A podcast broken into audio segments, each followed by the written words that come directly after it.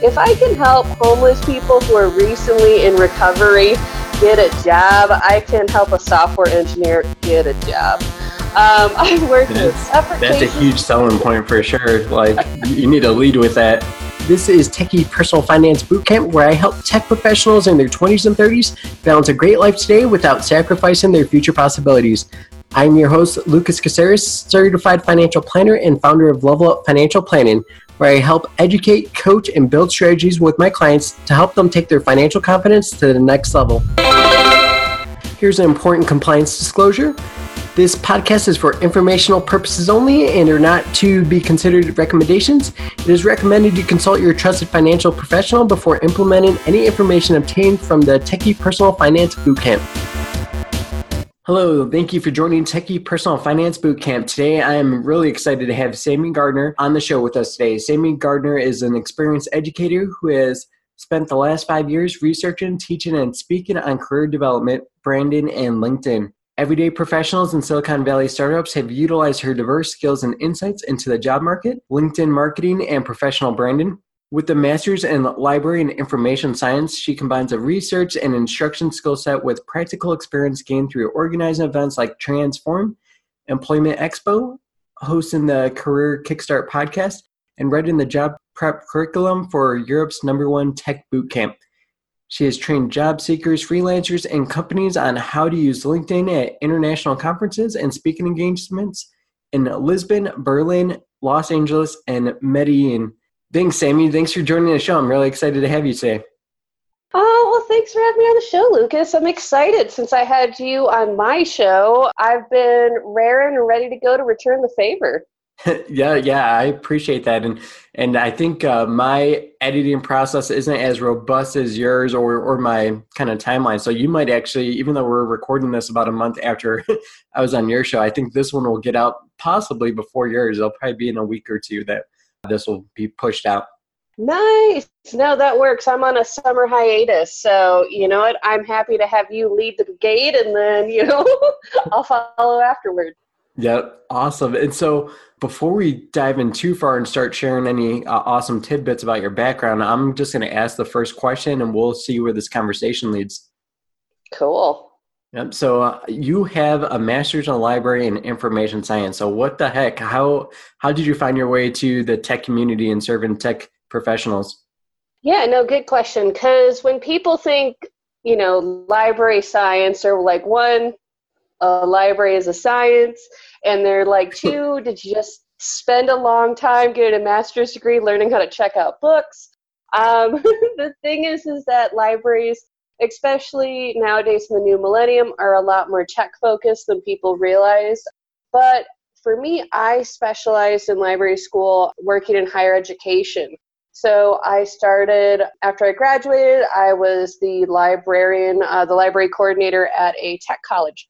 And since we were a little understaffed at the time, because somebody had left the career services department, um, somebody suggested that I help and I kind of take over this internship program, which was struggling.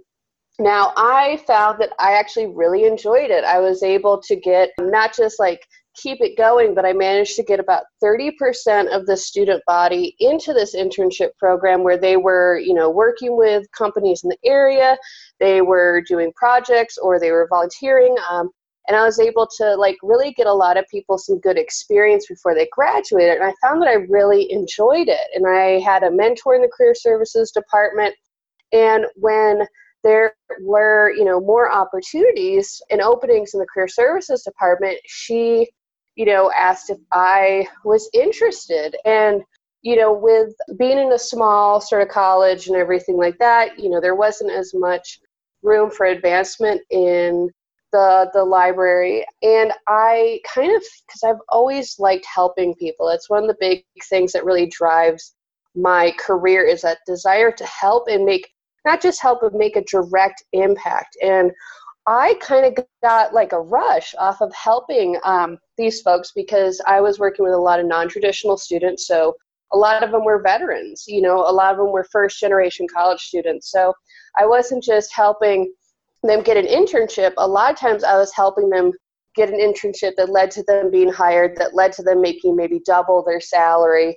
You know, that didn't just help them; it helped their family. It kind of, you know, had the the rising tide that lifted all the boats, and I really liked that impact. So when the opportunity came to sort of get into the career services, I kind of saw it as an opportunity to be sort of like an embedded librarian, if you will, a career services librarian, you know, and do a lot of research in the field, see what were some better practices, see how I can make reference materials, all the skills that I used as a librarian. But I was focusing them into this very practical demographic. And once I started doing that, it was just kind of like, bam, I found my thing and I just ran towards it. That's awesome. And so obviously I'm a financial planner, so I really enjoy helping people too. But one thing that surprised me about my background is I wasn't very outgoing or talkative. so I think I, I, surprised a lot of people with my uh, career decision and, and the path that I took. And surprisingly, I feel like I've been doing pretty good at it. And, and like you, I, I do get like a huge rise out of just helping people and making that like huge impact and, and being able to see it too. For yourself, do you feel like you could have ever seen yourself kind of going down this path uh, in the past? Did, were you always a people person and, and outgoing and, and willing to dive in and help people? The funny thing is, is that no, like I am, I'm, I'm an introvert in a lot of ways. Like I consider myself a social sprinter because people are really surprised when they're like, "What do you mean you're an introvert?" And I'm like, well like you know like i'm really good when i put myself out there with the people and everything like that but i mean in my heart of hearts like i'd rather be in a bathrobe watching star trek um so and when i was younger like i was you know in a lot of ways very shy. It took actually between um, my undergrad and my graduate degree I actually had to take a bit of a sales job um, to save up money and everything. And it was that sales job that really forced me to get out of my shell in a lot of ways. And then when I went to library school, I found that among all my classmates, I was a social butterfly, which had, had never happened to me before, but I was yep. but I was super engaged in the material. Like I I had I guess I found my tribe, if you will. So I found a bunch of people who also were bookish and curious and wanting to help the community. So it was easy for me to find projects and try to organize meetups and stuff like that. And those were all skills in my grad program that I eventually later used. But no, you the thing is is that you can learn to be more sociable. You can learn to be more outgoing. You can learn these sort of skills, especially when you have that motivation of you kind of have found your why and you found your people. Does that make sense? No, yeah, and again, uh, I think it's pretty similar. Where my background, no one would have ever expected it, and yeah, I kind of surprise myself on a regular basis. Like we're recording a podcast right now. I, I try producing a lot of content as I know you do, and I encourage everyone that's listening to link up with you on LinkedIn and kind of follow you because you're always putting out either video content, you're writing blog posts, all these great ways of providing opportunities and resources for people to just kind of level up uh, regardless of whether they work with you or not. So it seems like a lot of stuff that you post i always feel like man that's like a lot of like the way i think about stuff or how i approach planning and and it makes sense. You're helping people plan for their future too and you're just doing it on the career level and i'm doing it on the, the financial side of life. I, I imagine there has to be people listening to this too that early on they just thought they were like 100% introvert and and maybe they have started like realizing that there's certain things that fire them up whether it's their community their tribe that really gets them going. And i encourage you to just kind of hold on to that and find out what those things are finding those things that really excite you and then gravitate towards those. I know it is scary and i'm sure it was scary for you at first up until you had that epiphany and that oh you're you're actually one of the social butterflies now. Um but it's yeah it was weird. I will admit. Yeah and yeah that's a lot of what i found too and it, i'm sure there could have been many points along your journey where you could have been like ah no this feels a little too different i'm not going to go down that road and and maybe you would have never ended up where you ended up and and you're doing a lot of cool things now i guess that could lead to the next question so one thing that we didn't mention in your intro is that you're a digital nomad and that may be kind of a new term for a lot of people. But where where are you today, like located physically in, in the world, and when did you discover that you could create this type of lifestyle for yourself? Okay, well, right now I'm currently in this beautiful little mountain village in Bulgaria. So it's called Bansko and it is completely delightful up in the mountains. And the thing is is that I'm a small town girl. Not only was I, you know, born in a small town, I was raised in another small town in Arizona like and I was that kid who would be part of the geography bee and I would look through the encyclopedia and read you know, look at the globe and I would just look at all these other places. You know, like the town I was born in has 4,000 people in it, and that's considered the big town of the county. You know, wow. my, yeah, my other hometown in Arizona, where like, you know, I had my formative years, like when we moved there in the late 90s, like it was pretty much like an intersection with like a gas station and a bar, you know, it was really just nothing, some pecan groves, you know. So I I always had that sort of like like you know dreamy you know look in my eyes and i would look at the horizon you know my mom used to joke that i was a little she called me traveling sam because i whenever we went to go see my grandparents like my brothers and sisters would be scared of going on the airplane but I didn't even like I was like you know nine being like oh I don't need a flight attendant to help me just walking through the airport being like nope I got my ticket. I'm ready to go you know? And it for a long time it felt like that was out of reach you know? Because where I'm from in Arizona like there's there's well there was the copper mine it shut down but like hmm. most of the time yep. people either worked in the mine or they're married to someone who worked in the mine um, and there wasn't a whole lot of options. So, you know, moving to Tucson, that was like the big city. you know, when I was younger, I was like, yeehaw, look at this cosmopolitan place. um, so, you know, I kind of like always kind of wanted to to travel but i you know i researched stuff on working online i'd i've always been a little bit of a hustler so you know even when i was in high school like I would do babysitting or I would make websites for small businesses and I would do all these random different things. And I knew there was a way that you could work online and maybe that could lead to travel, but I just didn't know how to do it. Um, and it was only, you know, after I had stopped working at the tech college and I decided that I really wanted to do a little bit more with giving back to the community. So I started working as an employment specialist in a in an AIDS foundation because I guess working with college students was enough of a challenge. So I was working with this uh, grant that helped um, homeless and at risk for homeless um, young people. Wow. So I guess I'm, I, yeah, I'm always looking for a harder challenge. That's why when people are like, "Can you help me?" I'm like, if I can help homeless people who are recently in recovery get a job, I can help a software engineer get a job. Um, I've worked that's, with That's a huge selling point for sure. Like, you need to lead with that.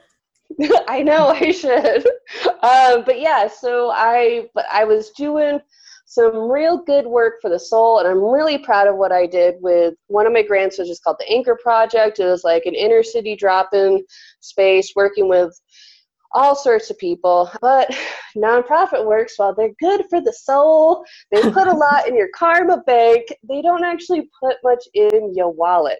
So sure. um, i needed to find another way to supplement my income. And years prior i had met a digital nomad woman, which for folks who don't know, a digital nomad, that's just a cutesy name for someone who can work online so they decide to to travel you know either part-time or full-time. So i met this woman who was like a digital nomad and i was like what? What is such a thing?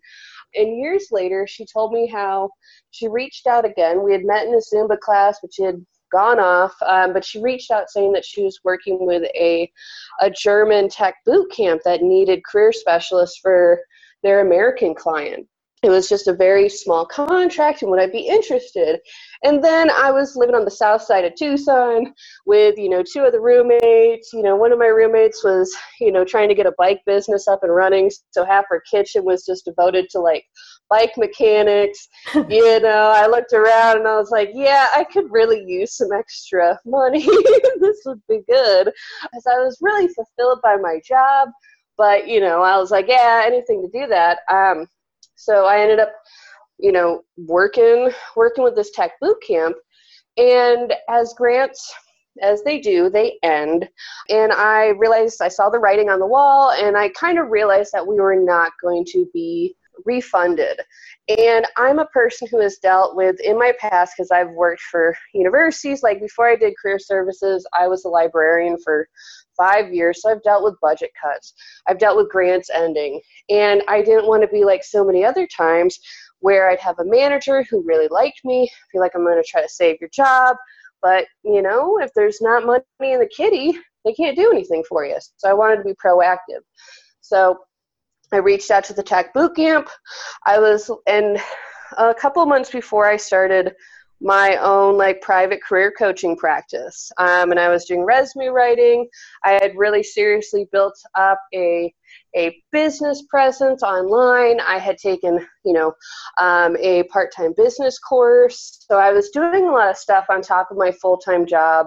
And I was like, you know what, this is a really good time. I was also in a place where I was just subletting the room from my my friend. I I, I'm usually the person that always has like a geriatric dog, or like a three-legged cat, or a hamster with diabetes, or something like that. But you know, that something a creature that needs me. Um, yeah. But at that moment, I didn't have an animal, I didn't have a partner, I didn't have a lease, and I was like, dude, I need to go before something ties me down.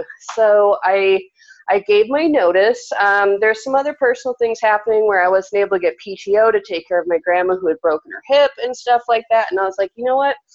I can work online. I can go back to my small town in New York. I can take care of my grandma, and then I can see where the chips fall. So I ended up doing the notice, being able to renegotiate my contract with the German company. I got more more time, a bigger retainer from them.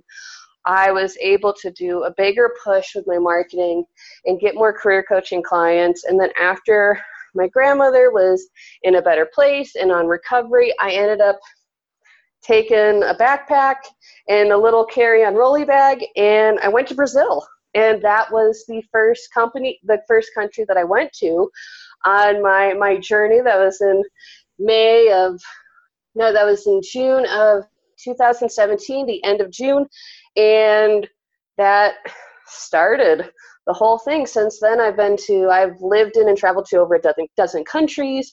I've done speaking engagements all over the world. And it's been really crazy to think about, you know, a girl that grew up next to a copper mine thinking, oh man, I either need to learn how to, you know, dig some copper up or marry somebody who digs copper up to to being like, oh, look it, it's a lovely day in Bulgaria, and I'm to do a speaking engagement here next week. like, who would have thunk?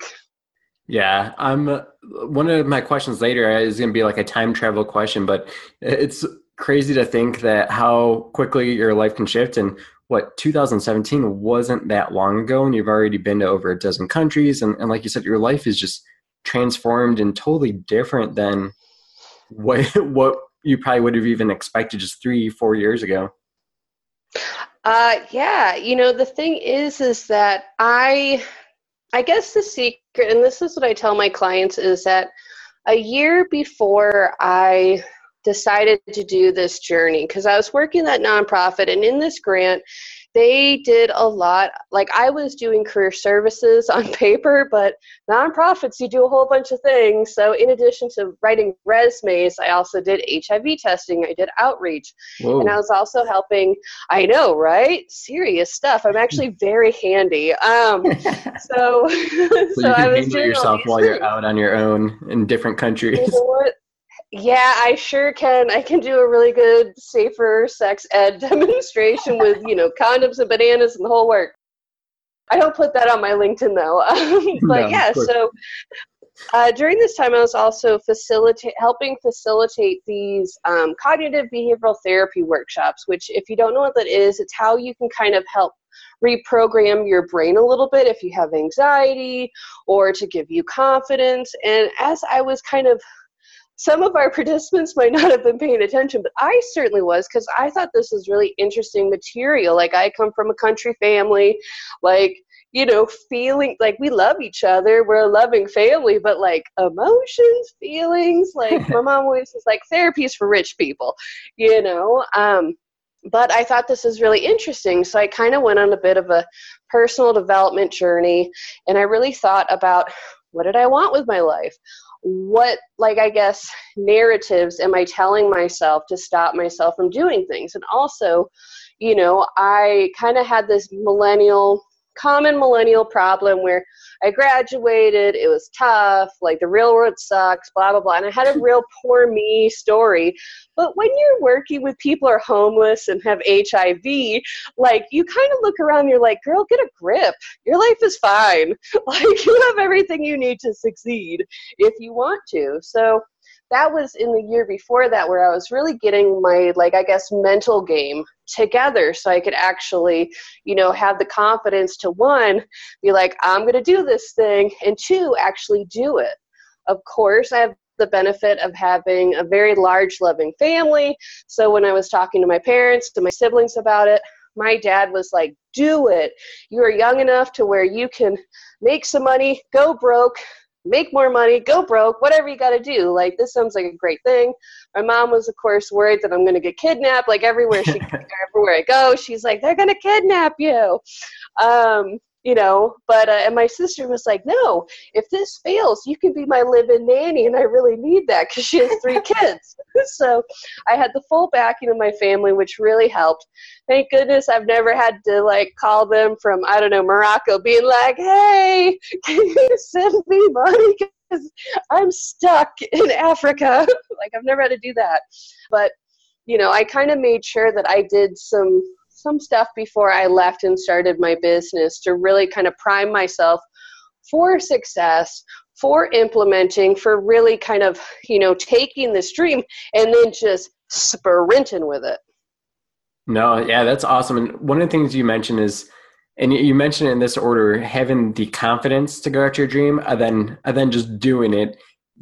I love that kind of the way you phrased it and, and the organization because I feel like it is important to first be confident that you can actually achieve whatever that goal is because it makes everything else just that much easier.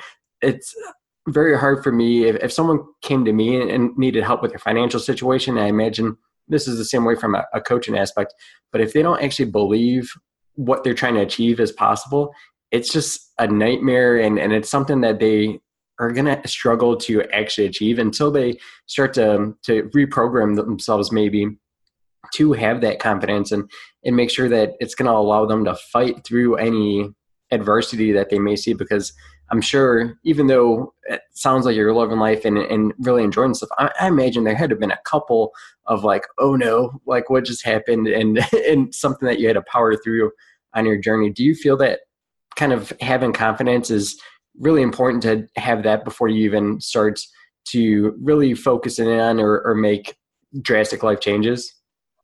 Yeah i mean you and for folks who kind of kind of have this connotation between confidence and being cocky or arrogant i can reframe it as being having faith in yourself having faith in your abilities your resilience your own grit because at the end of the day nobody's going to push for your dreams and your goals as much as you will. So, having that baseline of faith in yourself is so important, especially if you are, like, let's say, in a job interview, or you're doing sales, or you're starting a business. Like, you can't convince somebody else to take you on the team or, you know, to become a client or something like that if you seem unsure you know and the thing is is that confidence can be learned it's like playing the piano like you can of course you have to do that through action because that's how you create confidence because the first person that you have to prove yourself to is you You know, if you're somebody who has had a long history of saying, I'll do this thing, but then you don't do it,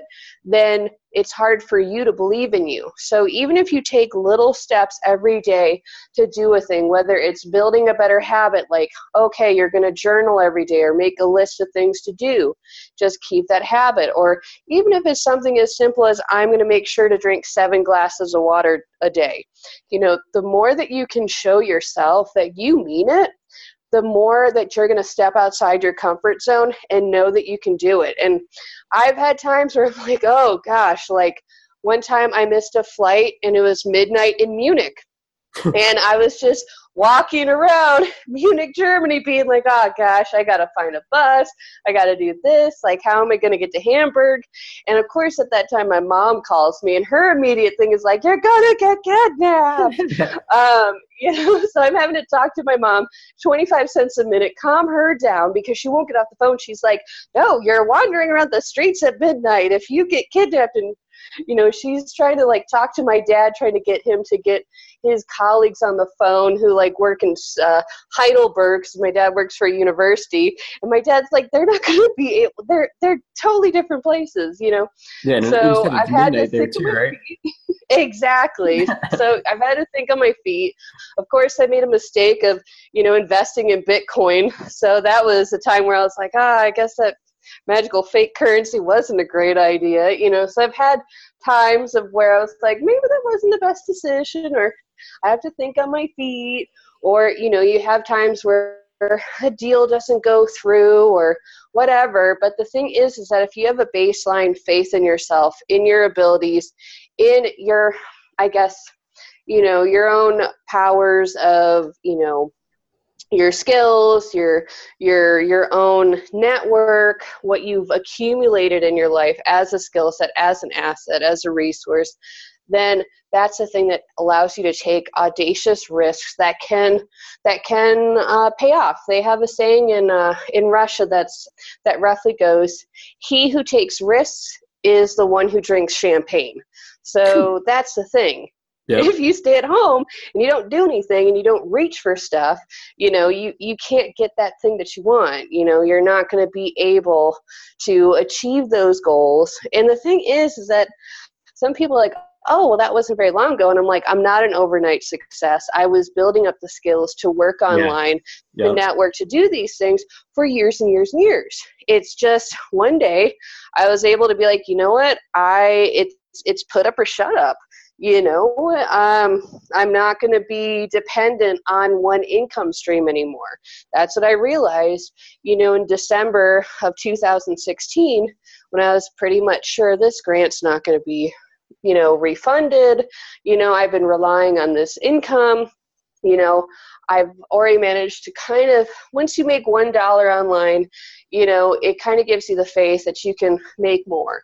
You know, and I'd really enjoyed working with the German company and I was like, you know what, this is this is the time to do it. There's not gonna be another time in my life where at the time I was like, you know, 27, 28, something around there. I'm like, when's a better time to to have a free will and journey across the world besides your 20s? You know what I mean?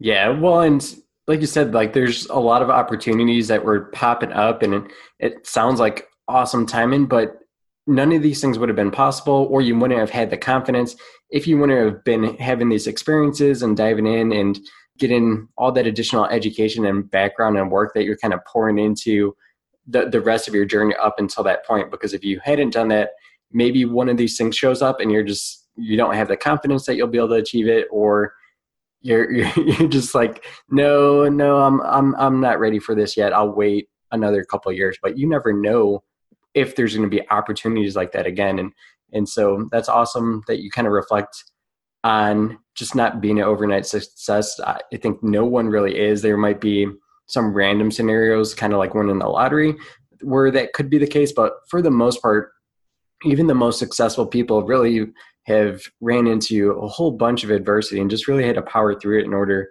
uh, to make things line up and to work and and for them to be able to show us the story that exists now. But um, obviously that's after we already know how not necessarily it ends but where where a lot of that success starts to happen.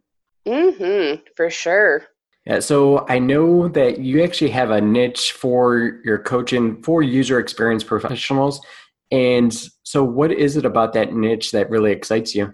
See, I love working with techies and I love working with creative people you know i've worked the thing is is that while i'm very specialized on linkedin i have worked with everybody from social workers to librarians to artists you know to um, electrical engineers. So i've i've ran the gauntlet of different people.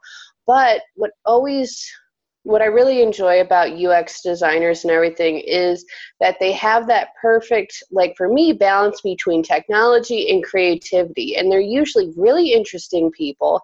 So I always enjoy my sessions with them and working with the tech boot camp you know those that was something where i really was able to dive deep into what these people need for their careers what is the challenges in their careers. And i noticed looking around that there wasn't there wasn't any other coaches who were really responding to the needs of this community. And i really believe in design thinking. I feel like it is something where a lot of tech companies they they have they only think the the next sprint cycle or the next quarter and i feel like the more that they have these sort of more thoughtful design thinking types the better off these companies will be and the more likely that technology can do a lot, a lot to help the world as opposed to just make profit. So that's what draws me to them. Um, I also find that they they usually come to the field after doing something really random, so they have some good stories.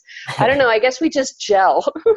No, yeah, that's awesome. And I have a few user experience clients, and yeah, I think actually what you're explaining sounds a lot like their background as well. So it's pretty cool. I'm like you, where my my focus and niche isn't on a specific segment of the tech space. So I, I help most tech professionals, but I still do help other people. So I have people that work in banks. I have people that's are electricians. So it's I kind of run the gamut on that side too. But as far as focusing in on and knowing the qualitative uh, features of my my client's background, I know I enjoy working with the tech people because of their kind of relentlessness of wanting to constantly grow and their self development. So that's something I find uh, for my niche that I focus on. One of the things that you've said is and, and I think this probably is helpful for you with your coaching, is you had to deal with kind of ticking time bomb of grants and running out of funding for your employment. And so your your employment was a little bit volatile and maybe it still is, but I know that you mentioned that was something that was always on your mind before. Do you think that helps a lot with knowing how some some tech companies are very volatile, especially if they're startups, or even just they grow so quick that they overgrow and then they have to start cutting a lot of positions. Do you think that's helpful with that background, helping people find their their next career spot? Yeah, I feel like what it really helped me was that it it it taught me through the school of hard knocks and tough experience that the job market has changed. A lot of people have been taught um, last century's job hunting techniques, job development, career development techniques. When the thing is, is that we're no longer in the age where you work for a company for 40 years, you retire, they give you a watch, you get a pension. Like yep. that's just, you know, uh, I mean, it'd be great if that comes back, and certainly in some countries that is still the case. However, you kind of have to think like a freelancer. So, working in nonprofits, working in education, always having to make sure that you're developing yourself, you have a portfolio. That gave me an edge that I think some more established career coaches don't always have. And it's also something with tech you know if you are in a in a job for more than five years like they or with a company for more than five years they wonder if maybe you lack ambition. You know it's one of those things where you also have to understand that there's a lot of companies like fortune 50 companies um, where they'll do layoffs. They'll do like company-wide purges every 18 months. And if you get too comfortable that can mean that every time you experience a setback in your career, you have to start over. But if you're always kind of doing some maintenance where you're, you know, you're keeping known in the field, I mean, you don't have to be like me where I'm blogging and doing different things. I do that because I like it. I like podcasting. I like writing. You know, yep. I like going to these conferences and stuff. But a lot of people, they don't keep up a portfolio. They get into a job and nobody really sees them in their industry, you know?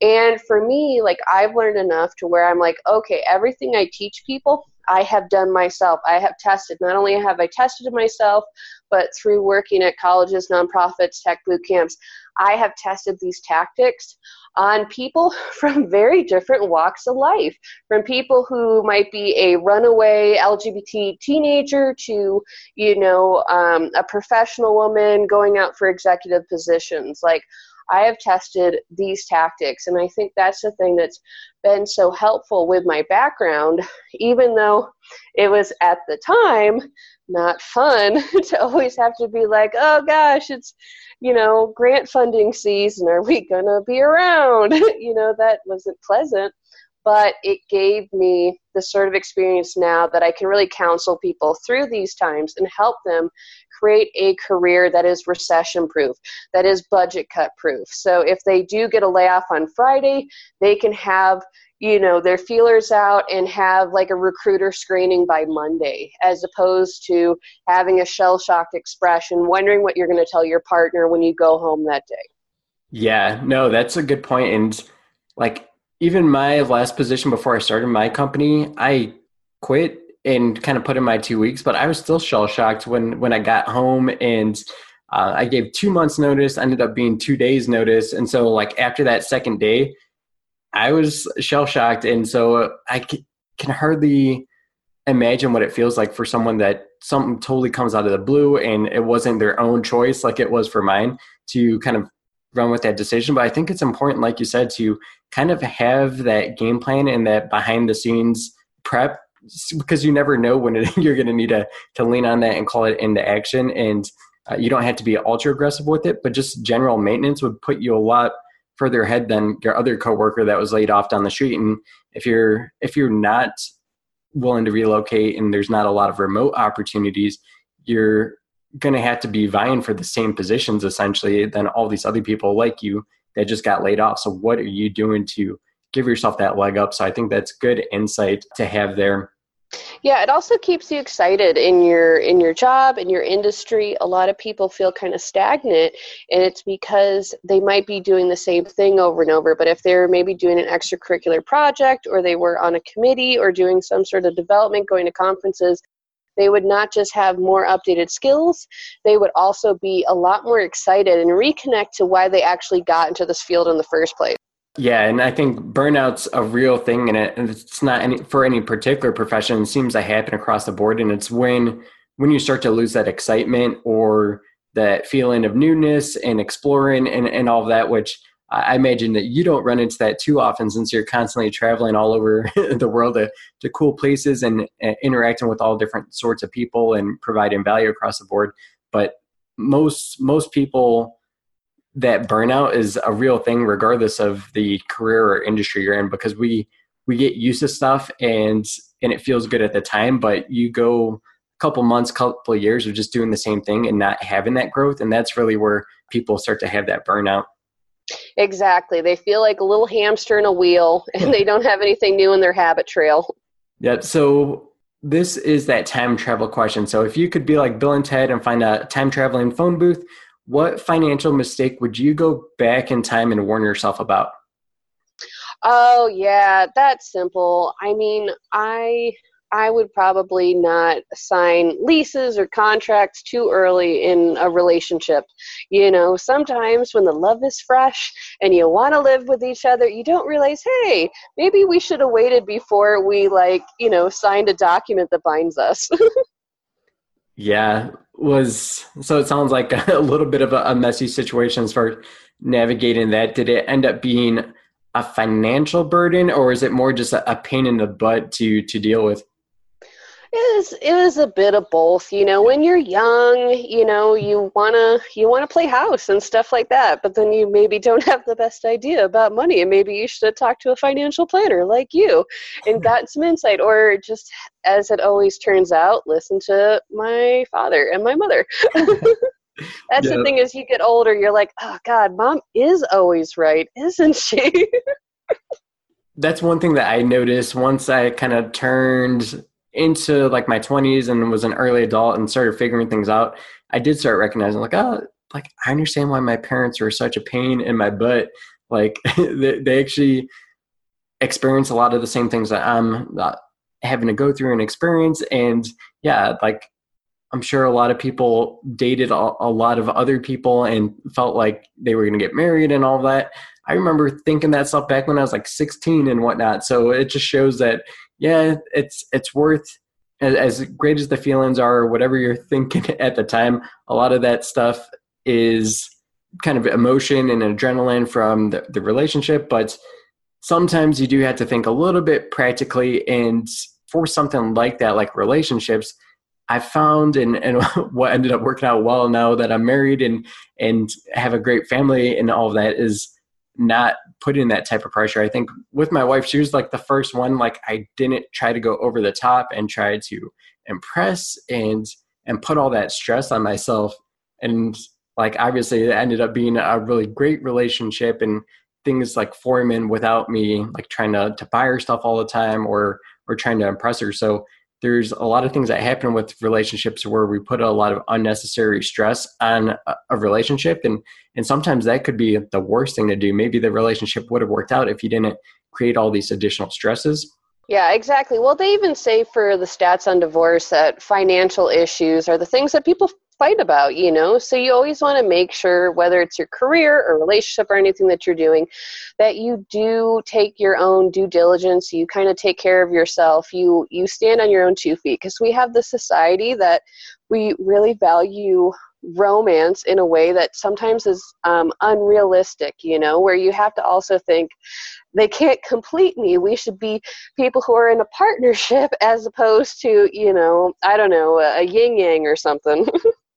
Yeah, no, that's a good point. I think that was something that, again, like for this particular relationship, that was the approach I had all along. Where that wasn't the case when I was a teenager and and early in my college. Um, so no, I think that's a good point. That you want to be like a self-sustaining person and entity and not have to rely on it. But there is a lot of benefits and cool things that happen when when you are full that you're able to bring to the table and, and same thing for your spouse or partner that yeah it's it's a good thing when you're not relying on the other one and you're not using each other as crutches on, on different aspects. And sure people have different strengths and weaknesses. Uh, that's a little bit different than what we're talking about. Yeah exactly. Love is great. Like i'm not cynical. I'm also not a life coach everyone. Like and i make that very clear to people. Um, but yeah you always want to make sure that you kind of have your eyes open in these situations and that's for like whether or not you're doing like a business and you're doing a business partnership like always make sure that you you know what you're getting into. And you've really looked over your budget before. You're like oh this is a great apartment. It's like oh gosh can we can i afford this separately? Can we afford this together? What if something happens? Yada yada yada. So that would be my time travel moment I actually had a client that had a similar situation, but it was with a house purchase. And yeah, just super messy trying to unwind that. It's going on months and months since the relationship ended, where uh, there's still a lot of unresolved issues. And since it is a home purchase, those mortgages are a little bit trickier, especially if someone doesn't want to sell the home, but they can't afford the home necessarily directly on their own. So, uh, yeah, it, it can get really messy. So just think about how serious those contracts are. Like maybe if it's a cell phone thing, maybe it's not that big of a deal, but still it's, a contract. And so just just think outside of that the lovey-dovey feelings and s- figure out whether it makes sense. Like if it's going to be the same amount or roughly the same amount for you not to be joined on those contracts, what's the benefit of joining those contracts? You don't want to try to handcuff someone because of some word word contract things or or have that be one of the reasons why you don't want to separate either is because of all these different messy things that are intertwined. Like you want the relationship to stand on its own, not uh, due to some of these unique things. So yeah, that's really great perspective. And yeah, I'm I I enjoy time travel, but at the same time, I, I respect the fact that we get to where we're at due to kind of our previous experiences. So it's always fun to think about those time travel things. But yeah, maybe maybe we wouldn't change any of those things in the past. Yeah, no, I mean that definitely was a catalyst and everything. Where for me, I was that's part of why I was subletting a place and part of why I was doing a bunch of different things and why I was like, you know what, relationships end. I'm kind of living lean. Let's see where it goes. So it's a time travel, but in the end, I probably wouldn't change it because I don't know if I would be here right now enjoying this like sort of international lifestyle that I get to enjoy now. No, yeah, that's a good perspective. I'm glad we we stretched this out a couple extra seconds to kind of get that. Could have been a catalyst uh, for you being where you're at and uh, having an awesome life. So I know that you've recently been posted on LinkedIn that you have a few client spots opening. So let us know how you can potentially help someone and then also how they can best get in contact with you. Okay, awesome. So for me as a career coach, like LinkedIn is where I'm at. That's where you can get the hot and cold running career advice. I try to make sure that there's a lot of different options despite whatever someone's budget is. But one of the best ways for a tech professional, whether they are in UX, they're web dev, whatever, project management, the best way to work with me is really one on one. Right now, I do have client openings. One of my best packages that I have right now that I'm really excited about is called my Career Brand Accelerator. So that's where I work with people over four different sessions where we go through your, your vision and your mission. We go through your, your strategy and how you are presenting yourself, interviewing, professional development. And we really go through it all. So by the time you're done with this program, you not only have a resume that really is tailored to what you want, you have an idea of what you need to do to go get it, and you've done enough in depth thinking about your goals to where you're not just going to get another job where you're like, meh, you're getting something that you really find some satisfaction with. So the Career Brand Accelerator is something that you can find more information out at my LinkedIn. So it's just Sammy Gardner. Career Coach is where you can find me on LinkedIn. You can also go to my website, which is sammygardner.net. And I also have career co- courses, workshops, worksheets, ebooks at my um, academy site, which is called careerkickstartacademy.com. Awesome. Yeah, I encourage everyone listening that at the very least go and connect with Sammy on LinkedIn. Um, even if you don't think that you're going to be in need for these services, because she's always providing awesome tidbits. Um, I know she says she's not a life coach, but she does have a lot of great perspectives. and so I think that just going and following and and if you do see something, throw a like on it. Whatever whatever you find valuable, I I imagine that you always are going to find something valuable from time to time if you connect with Sammy on LinkedIn. Thank you. Thank you. I try. I like to to be positive. I like to give a lot of action tips. I'm really oriented towards actionable strategies that anybody can use, whether it's just a quick tip that can just improve your chances of getting your resume through an applicant tracking system or maybe a thoughtful journaling prompt where you can kind of delve a little bit deeper into what you want for your career. I try to mix it up so there's something, a little bit something for everybody, whether or not you're in the tech field. Yeah, yeah, and I think this interview just is a good reflection on kind of all the various aspects, the ways that you've uh, been able to help people, and yeah, some of them are unique ways that you wouldn't think would translate, but at the same time, they make you a little bit more unique in your approach and your experience because you have helped homeless people get jobs. It's um, i'm sure there's not too many people that can say that and and have that experience and i'm sure it took a lot of skill and finesse and to be able to, to accomplish those types of things. So I think this interview, if nothing else, just reinforces how how beneficial and how many great insights that you provide. So I really appreciate you being on today, Sammy, and yeah, I encourage everyone to reach out to you. Uh, well, thanks for having me on, Lucas. This was a great chat. Thank you for listening to today's episode. Hopefully, Sammy provided a lot of information that you can take at least one piece and apply that to your current situation. And I'm going to give you a financial takeaway. And so it relates to what Sammy mentioned, where she actually uh, mentioned owning Bitcoin and that it just wasn't a good time for that investment. And maybe it was a poor investment choice. I'm not going to dive into the cryptocurrency aspect of it because I feel like That's a whole bag of worms that requires its own show. But what it does highlight the general subject matter of investing with short term money or emergency funds that you may need. Invest in your short term money or emergency type funds is never a good idea because you never know what's going to happen or where that investment's going to be, even if it's going to be liquid. So it may have dropped in value or it just might be hard to sell, which is the case a lot of times for real estate. So just be aware of the risk that you're taking. And if it is really short term funds or something that you will be relying on in case emergency pops up, make sure that you're not taking unnecessary risk because your investments are meant to uh, be long-term investments and grow for you and, and help you out not lose value significantly which becomes much more probable if you uh, shorten the time frame for them to be able to work for you and lose a lot of flexibility and control of when you may need to access those assets. So uh, hopefully that's a takeaway that you can apply to your situation and make sure that you avoid Thank you for listening to Techie Personal Finance Bootcamp. Remember, if you like what you've been hearing, to subscribe, review, and share with your friends and colleagues. I'm also still taking suggestions for future episode topics and guests. If you want to take your connection to the show to the next level, you can find me on LinkedIn or on Facebook. Catch you next time on Techie Personal Finance Bootcamp.